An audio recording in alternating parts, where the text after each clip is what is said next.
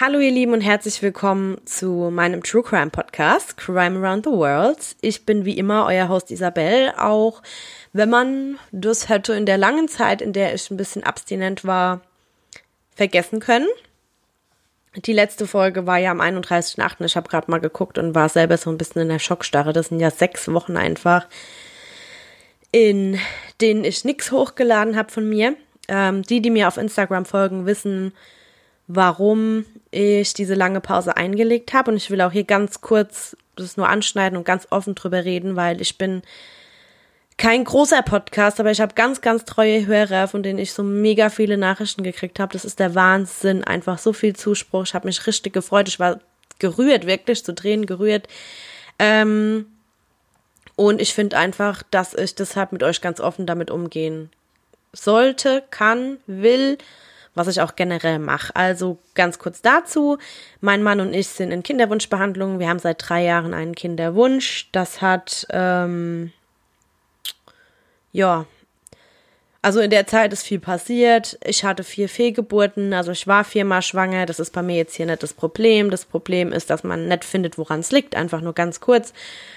Ja, und deswegen sind wir in Kinderwunschbehandlung und das nimmt natürlich ganz, ganz viel Zeit in Anspruch. Man hat ähm, ja, unendlich viele Termine, vor allem der weibliche Part, sage ich mal, hat da ein bisschen mehr um die Ohren und ja, das Aufnehmen ist ja nie so das Problem, sondern eher so die Fallauswahl und das Recherchieren.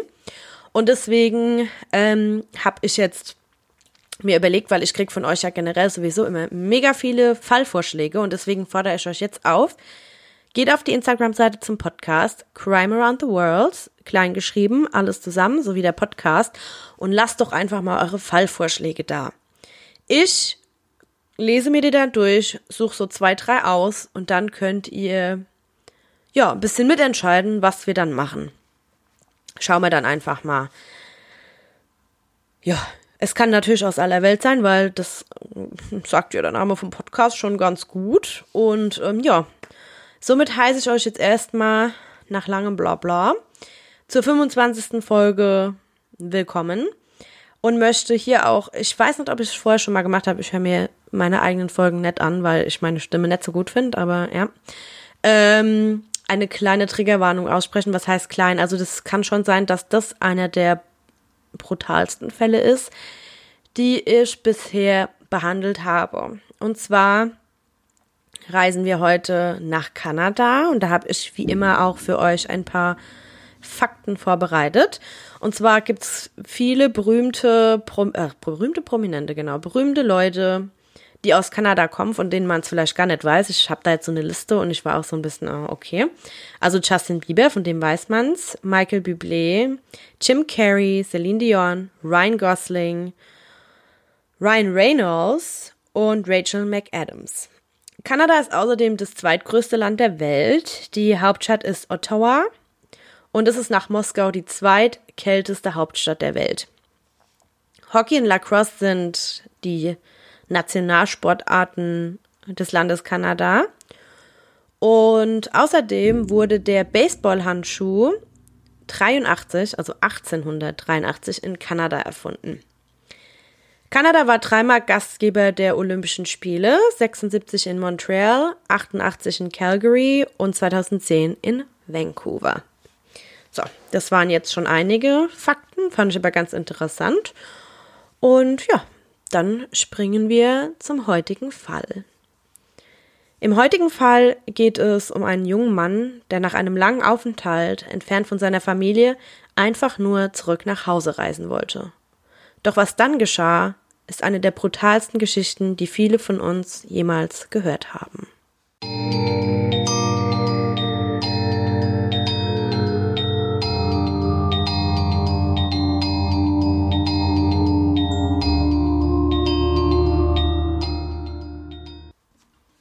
Ja, in der heutigen Folge geht es um einen jungen Mann. Ähm, sein Name ist Tim McLean. Tim war ein sehr spontaner Typ, er mochte es mega gern zu reisen und eigentlich hatte er auch nie so pl richtig Pläne langfristig. Und seine Freunde, die wussten das auch. Also fragte ihn eine sehr, sehr gute Freundin, was er denn für den kommenden Sommer geplant hatte. Er antwortete noch nicht, warum, was, was hast du vor? und sie sagte, pack deine Sachen und lass uns spontan auf eine Reise gehen. Pack so für circa eine Woche und los geht's. Sie wussten noch nicht wohin, aber beide waren, ja, wie schon gesagt, von Grund aus sehr spontane Menschen, also seine Freunde waren wohl auch so. Und sie machten sich einfach auf den Weg und fanden dann einen Traveling Carnival. Das kann man sich so vorstellen wie bei uns so eine Kirmes, ja, wenn die immer auf Reisen sind mit ihren Fahrgeschäften und die packen ja immer ihre Sachen zusammen, reisen durch die Städte. Und so war es auch hier den Fall, und zwar durch ganz, ganz Kanada. Also wir haben ja schon gesagt, das ist das zweitgrößte Land und da sind die halt durchgereist. Also heuerten die beiden dann dort an und suchten sich auf diesem Traveling Carnival Jobs. Die arbeiteten dann da, waren richtig positiv eingestellt, waren beide richtig happy, weil sie wussten, sie würden viele Menschen in ihrem Alter kennenlernen, viel rumkommen, verschiedene Orte sehen und dabei noch ein bisschen Geld verdienen. Also man muss sagen, äh, groß verdient man ja da nicht, aber man hat halt, ähm, wie gesagt, die Möglichkeit rumzukommen. Tim hatte dann da ein richtiges Talent dafür entwickelt, dort zu arbeiten ist, und ist voll und ganz da drin aufgegangen. Hat ja schon gesagt, er war sehr offen und er war auch ein richtig, richtig lustiger Mensch, was ihm auch den Umgang mit verschiedenen Menschen mega erleichterte. Also der hat es auch wirklich umgesetzt, er hat so viele Leute kennengelernt. Jeder mochte Tim. Keiner fand ihn irgendwie komisch. Und er war halt einfach in seinem Element. Tagsüber hat er dann dort gearbeitet und am Abend haben sie immer wilde Partys geschmissen. Ja, sind ausgegangen, junge Menschen, alle zusammen, haben viel getrunken. Und es war für die beiden eine richtig, richtig gute Zeit. So gut, dass sie sich dann beide entschieden, nicht nur den Sommer zu bleiben, sondern sogar ein ganzes Jahr mit dieser Truppe unterwegs zu sein und wirklich dann noch weiter durch Kanada zu reisen. Wie gesagt, es ging dann ein ganzes Jahr, dann kam der Sommer 2008 und Tim hatte dann langsam genug von diesem Leben und entschied sich dann mit 22 Jahren, dass er sich doch gerne mal langsam niederlassen würde.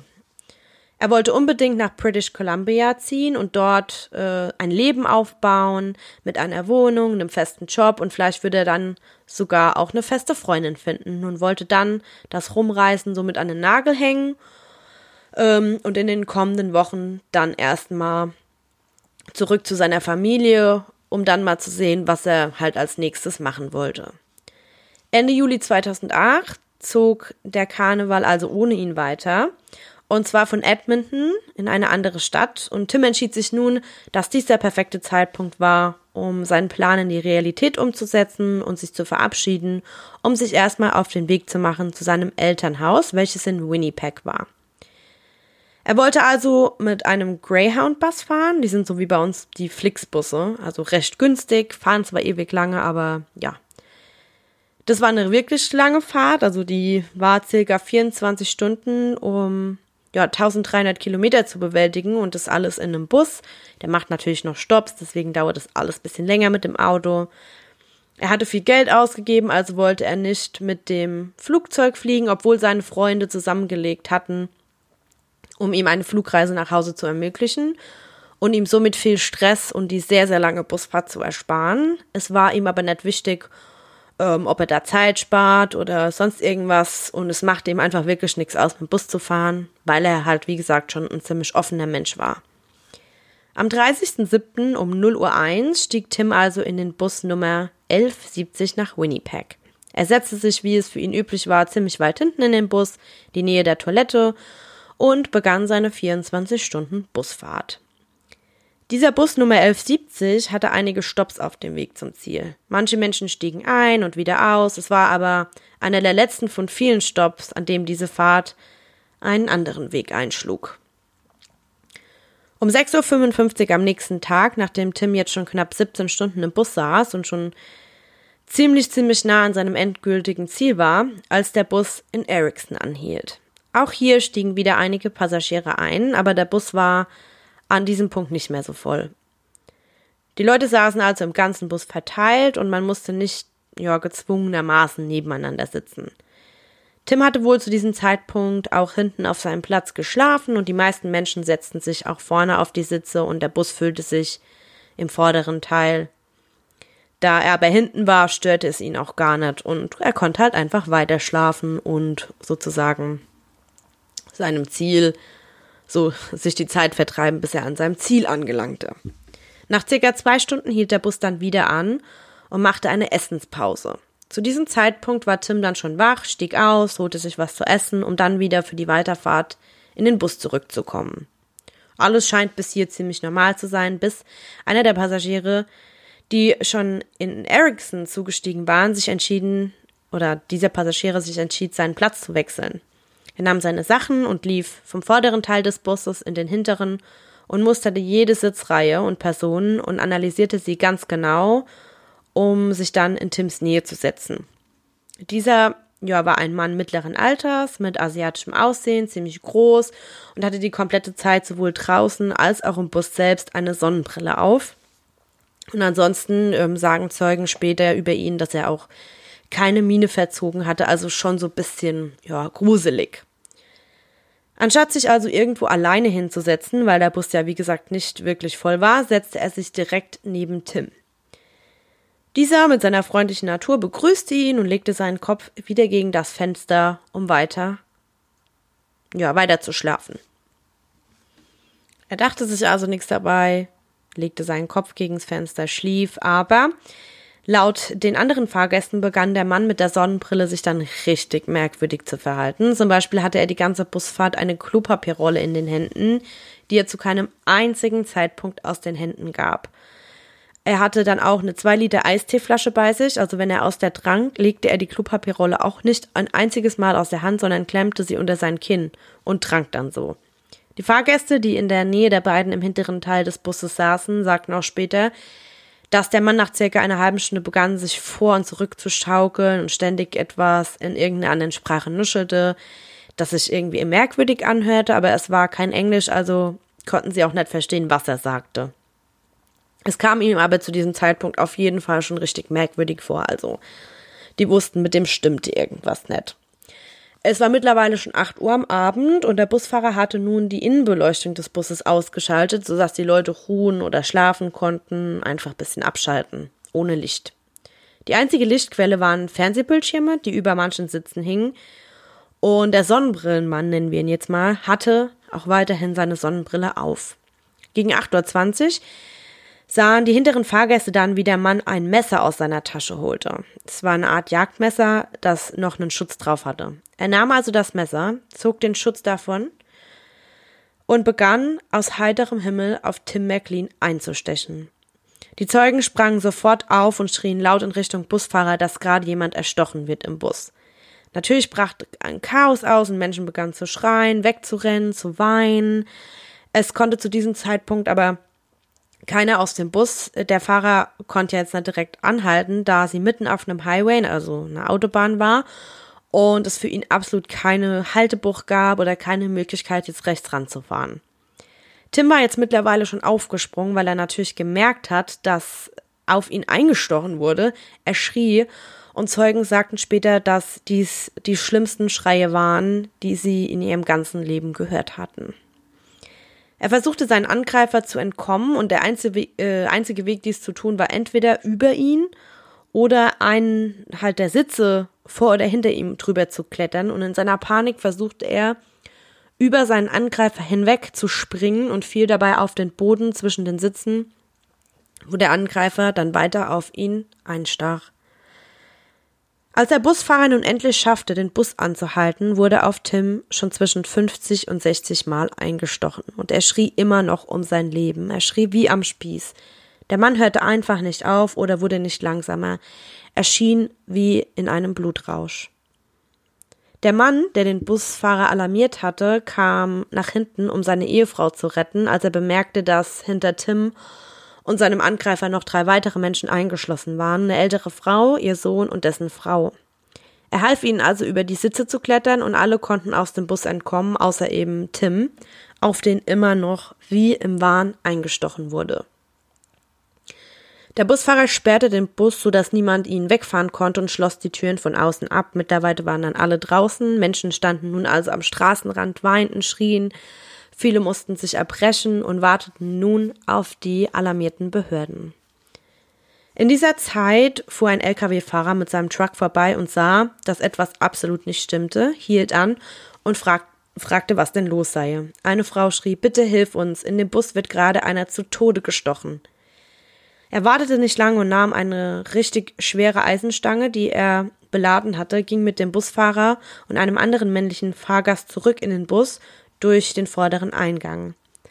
Als sie im Flur standen und das ganze Szenario so sahen, war ihnen augenblicklich klar, dass es für Tim, auch wenn sie den Angreifer jetzt niederschlagen, keine Chance mehr gab. Denn er war jetzt schon über hundertmal mit dem Messer gestochen worden und dieses blutige Massaker war eindeutig für die drei. Chris sagt später, dass der Angreifer dann für einige Sekunden pausierte, den Männern vorne im Bus in die Augen sah und keinerlei Rührung zeigte. Sein Blick sei leer gewesen und er habe keine Emotionen gezeigt. Die Männer standen nun also da, eingefroren vor Angst und in absoluter Schockstarre, und obwohl der Angreifer klar und deutlich sehen konnte, dass die Männer Waffen dabei hatten, ließ er sich nicht beirren. Stand auf, stieg über Tim, kniete auf der gegenüberliegenden Seite nieder und begann, Tim den Kopf abzuschneiden. Er nahm den Kopf und lief nun mit dem Messer in der einen und den Kopf in der anderen Hand auf die drei Männer zu. Nun begann das Adrenalin bei den Männern anzuschlagen, und diese wussten, es würde keinen Sinn machen, sich nun mit dem Angreifer anzulegen, sondern lieber die anderen Menschen draußen zu schützen, unter denen auch Kinder waren. So verließen sie also den Bus und versuchten die Türen so gut sie konnten von außen zu verbarrikadieren. Der Angreifer kam also nun vor die Tür, stand davor und versuchte diese nicht mal aufzubrechen. Er hob einfach nur das Messer hoch und danach Tims Kopf, um diesen allen Davorstehenden zu zeigen. Er ging dann ein paar Schritte von der Tür zurück und lief zurück zu Tim, um dann einfach den Gang mit dem Kopf in der Hand hoch und runter zu marschieren, Immer wieder hielt er den Kopf nach oben, um ihn den anderen Fahrgästen zu präsentieren und auch den vorbeifahrenden Autos. Mittlerweile war auch ein Polizeiauto angekommen. Diese Polizisten taten jetzt aber noch nichts, sondern warteten auf ein ganzes SWAT-Team, um den Bus zu stürmen. Während diesem ganzen Warteprozess lief der Angreifer nun wieder zu Tim und begann, begann Stücke von diesem abzuschneiden, um diese dann zu essen. Dieses ganze Prozedere ging ganze vier Stunden. Das SWAT-Team war schon lange da, aber alle standen nur draußen und schauten sich das Ganze an. Sie hatten zwar schon eine Strategie entwickelt, aber es war in ihren Augen noch nicht der richtige Zeitpunkt, um einzugreifen, denn sie wussten, dass der Angreifer in einer Art psychotischen Episode drin war und hofften, dass er langsam aus dieser ja, herauskam und sich beruhigte, bevor sie dann eingreifen würden.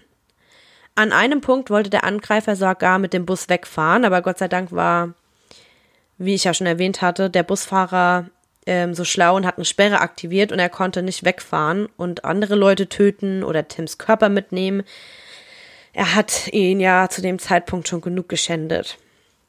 Es wurden dann nach und nach die Leute, die am Straßenrand saßen, wegtransportiert, genauso wie einige der Polizeibeamten, die von Anfang an dabei waren die genauso traumatisiert waren wie alle, die diese grausige Tat mit ansehen mussten. Dann um 1.30 Uhr am nächsten Morgen, also sage und schreibe ganze fünf Stunden später, schlug der Angreifer dann eines der hinteren Fenster des Busses ein und versuchte zu fliehen, wobei er von der Polizei mit Taserpistolen niedergestreckt und in Handschellen gelegt wurde und endlich dahin kam, wo er hingehörte. In Sicherheitsverwahrung auf die Polizeistation. Direkt war eine Spezialeinheit zur Stelle, um den Bus zu betreten und sich dieses Horrorszenario anzusehen. Doch was sie hier erwartete, war noch viel, viel schlimmer, als sie es sowieso schon erwartet hatten. Teile von Tims Körper waren überall im ganzen Bus verstreut, auf den Sitzen, im Flur, einfach überall. Am nächsten Morgen war das Geschehnis in aller in allen Zeitungen und im Fernsehen überall zu sehen, weil dieses Verbrechen ebenso außergewöhnlich schlimm und brutal war. Zur selben Zeit wusste noch niemand, wer dieser junge Mann war, denn man konnte ihn nicht identifizieren. Kann man sich ja denken, ne? Auch Tims Eltern wussten nichts von dem Ableben ihres Sohnes. Man sprach in den Medien nur von einem weißen Mann, weder wie alt er war, noch sein Aussehen. Zu dieser Zeit hatte Tim auch keinerlei Ausweispapiere bei sich und somit war wirklich kein Hinweis vorhanden, den die Polizei weitergeben konnte, um Angehörige zu finden. An diesem Morgen machte sich Tims Mutter für die Arbeit fertig und schaute währenddessen die Nachrichten. wie jeden Morgen, wenn sie sich für ihre Arbeit im Seniorenheim fertig machte und hörte die ganzen brutalen Details des Verbrechens, ohne zu wissen, dass es sich hierbei um ihren eigenen Sohn handelte. Sie ging also auf die Arbeit und hatte wohl den ganzen Morgen schon ein komisches Gefühl in der Magengegend. Sie servierte den Altenheimbewohnern Mittagessen und den ganzen Morgen schon waren auch dort die Nachrichten gelaufen, die entschieden dann, und sie entschieden dann alle, vor dem Essen für die Familie des verstorbenen Mannes zu beten, ohne zu wissen, dass sie hier für sich selbst betete. Da Carol dachte, also Carol ist der Name der Mom von Tim, dachte ihr Sohn sei schon in Winnipeg angekommen, wandte sich eine der Bewohnerinnen zu ihr und sagte, wow, stell dir vor, das hätte dein Sohn sein können. Er ist auch mit dem Bus auf dieser Route gefahren. Am selben Abend sollte Tim zum Haus seines Vaters und seiner Stiefmutter zum Essen kommen, also gingen die beiden los, um sein Lieblingsessen zu besorgen, denn sie hatten ihn nun auch schon eine richtig, richtig lange Weile nicht mehr gesehen. Er war ja ein Jahr unterwegs. Und als sie von ihrem Einkauf zurückkamen, standen einige von Tims Freunden vor dem Haus, jedoch ohne Tim und alle mit sehr ernsten Gesichtern. Als er sie dann ganz fragend ansah, ähm, fragten sie ihn dann, ob er noch nicht gehört habe, was passiert sei, worauf er sagt, er wisse gar nichts und um was geht's denn? Und er war dann natürlich auch in der Schockstarre und sie sagten ihm, es ginge um Tim und sein Vater war dann schon kurz davor umzukippen. Sie nahmen ihn also mit ins Haus, setzten ihn vor seinen Computer und riefen einen Zeitungsartikel auf. Den ersten, den sie finden konnte, hatte den Titel Der Mord im Greyhound-Bus. Und mittlerweile waren sich die Behörden und somit die Medien auch ziemlich sicher, dass es Tim war, denn es wurde doch ein Ausweis irgendwo im Bus gefunden, aber die Polizei musste hier natürlich erstmal auf Nummer sicher gehen, dass es sich dann auch wirklich um Tim handelte und nicht irgendwie um einen anderen Fahrgast. Tims Vater rief dann also seine Ex-Frau Carol an, Carol an und informierte sie, dass der ermordete junge Mann, für den sie mittags noch gebetet hatte, ihr eigener Sohn Tim gewesen war. Auf der Polizeistation war der Täter nun identifiziert worden, und zwar handelt es sich um Vince Waiguang Li, ein zu diesem Zeitpunkt 40 Jahre alter Immigrant aus China. Als die Polizei diesen dann aufforderte, seine Kleidung auszuziehen, weil sie die halt zu den Beweismitteln nehmen wollten und in seine Hosentasche schauten, fanden sie Tims Ohr, seine Nase und seine Zunge. Tims Augen und Teile seiner Haare wurden nie gefunden, also geht man hier davon aus, dass diese mit Teilen seiner Haut von Vince Waiguang Li gegessen wurden. Im Verhör erzählte Vince dann die komplette Geschichte, beginnt 24 Stunden vor dem Tag, an dem er Tim überhaupt kannte. Er erzählte, er sei schon 24 Stunden früher mit demselben Bus nach Winnipeg gefahren, entschied sich aber dann so acht Stunden vor dem finalen Halt auszusteigen und sich dann nochmal extra für ein Busticket nach Winnipeg, also dafür extra nochmal zu bezahlen, obwohl er schon auf dem Weg gewesen war. Er nahm also dann den nächsten Bus, in dem Tim saß, weil die Stimmen in seinem Kopf es ihm so befahlen. Vince leidete nämlich an unbehandelter Schizophrenie und behauptete, die Stimme in seinem Kopf sei Gott. Diese Stimme hat ihm auch zwei Tage zuvor befohlen, sich ein Messer zu kaufen, welches dann die Tatwaffe wurde, weil jemand versuchen würde, ihn umzubringen. Er stieg also aus dem Bus und setzte sich auf eine Bank, wo er auf neue Anweisungen wartete von seiner Stimme im Kopf. Er fing wohl dann auch an, sich schon komisch zu verhalten, weil als ein LKW langsam vorbeifuhr, hatte er direkt sein Messer rausgeholt und wollte diesen LKW-Fahrer umbringen. Aber der war Gott sei Dank schnell weg gewesen. Er saß die ganze Nacht auf dieser Bank, seine Augen weit offen, also das äh, berichteten dann später Augenzeugen, und durch die Gegend starrend bis zum nächsten Morgen, ohne auch nur eine Minute Schlaf. An diesem besagten nächsten Morgen holte er dann seinen Laptop aus der Tasche und klebte ein Schild darauf, zu verkaufen für 600 Dollar. Er konnte aber später dann bei Fragen, warum er seinen Laptop verkaufen wollte, nicht sagen, warum. Ein Junge lief dann an Vince vorbei und dieser fragte ihn, ob er denn seinen Laptop kaufen wolle. Dieser äh, sah dann aber auf das Schild und sagte, er habe leider keine 600 Dollar, worauf Vince dann fragte, ob er ihn für 60 nehmen würde, und so sagte er ja und nahm den Laptop für 60 Dollar mit. Das war der einzige Zeitpunkt, an dem Vince ein Wort gesprochen hatte, Bis dahin und im Anschluss sagte er nichts auf der Parkbank sitzend. Und sagen wir mal so, der Junge hatte wirklich Glück, wenn man betrachtet, was dann nur Stunden später geschehen würde.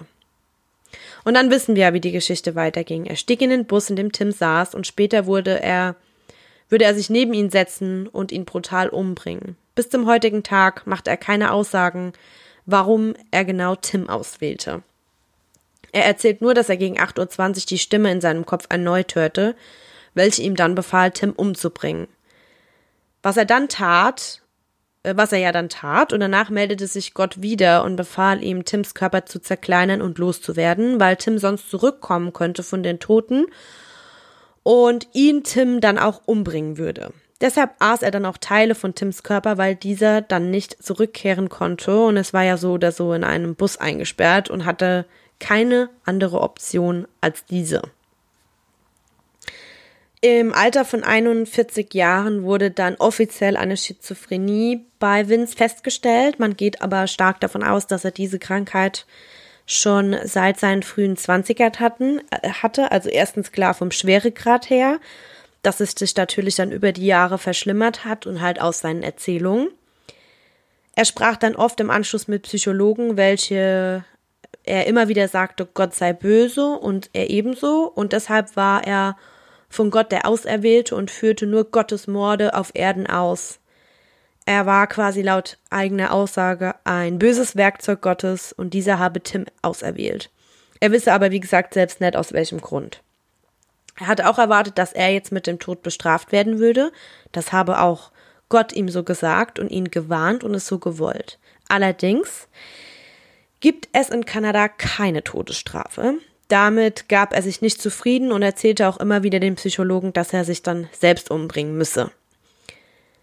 Er wurde dann, also nach dem ganzen Prozess, als zu, äh, nicht zurechnungsfähig eingestuft und wurde in eine psychiatrische Klinik zwangseingewiesen, wo er dann drei Jahre später, was der früheste Zeitpunkt war, freigekommen wäre. Diese Entscheidung wurde gefällt, weil er in diesem Moment wirklich glaubte, dass es eine äh, Töte- oder getötet werden Situation war und der Grad seiner Schizophrenie so ausgeprägt war, dass man ihn nicht hätte dafür in ein Gefängnis sperren können. Er wurde jedoch nicht nach drei Jahren entlassen, denn sein mentaler Zustand wurde nicht besser.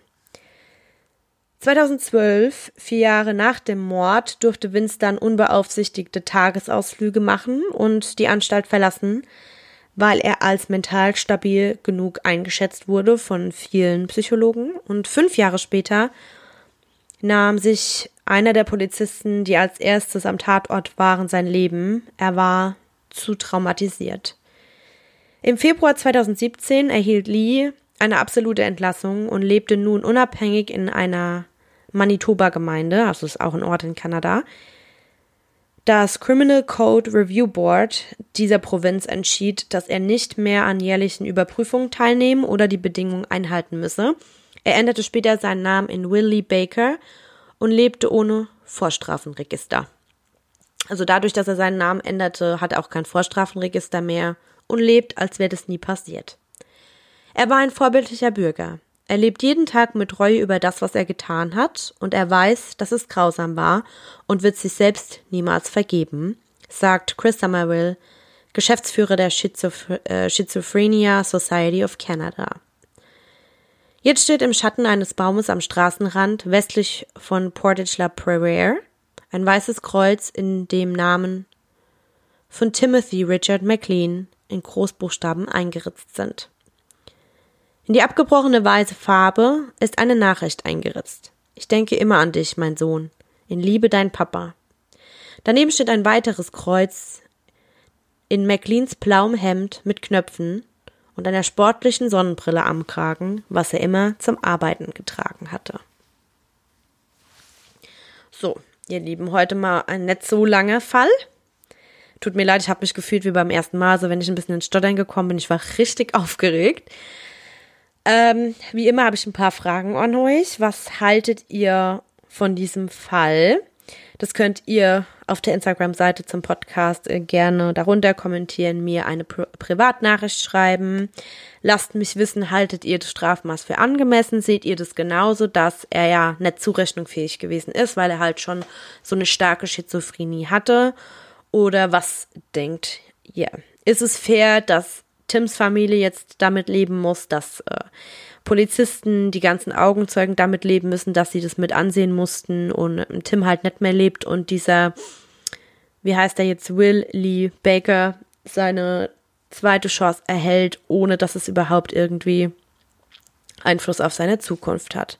Das würde mich interessieren. Ansonsten, ich sage jetzt mal nicht bis nächste Woche, weil man weiß ja nie. Aber wie gesagt, Lasst mir eure Fallidee, Fallideen auf Instagram zukommen. Ich freue mich, ich lese mich auf jeden Fall rein und ja, bis bald, ihr Lieben.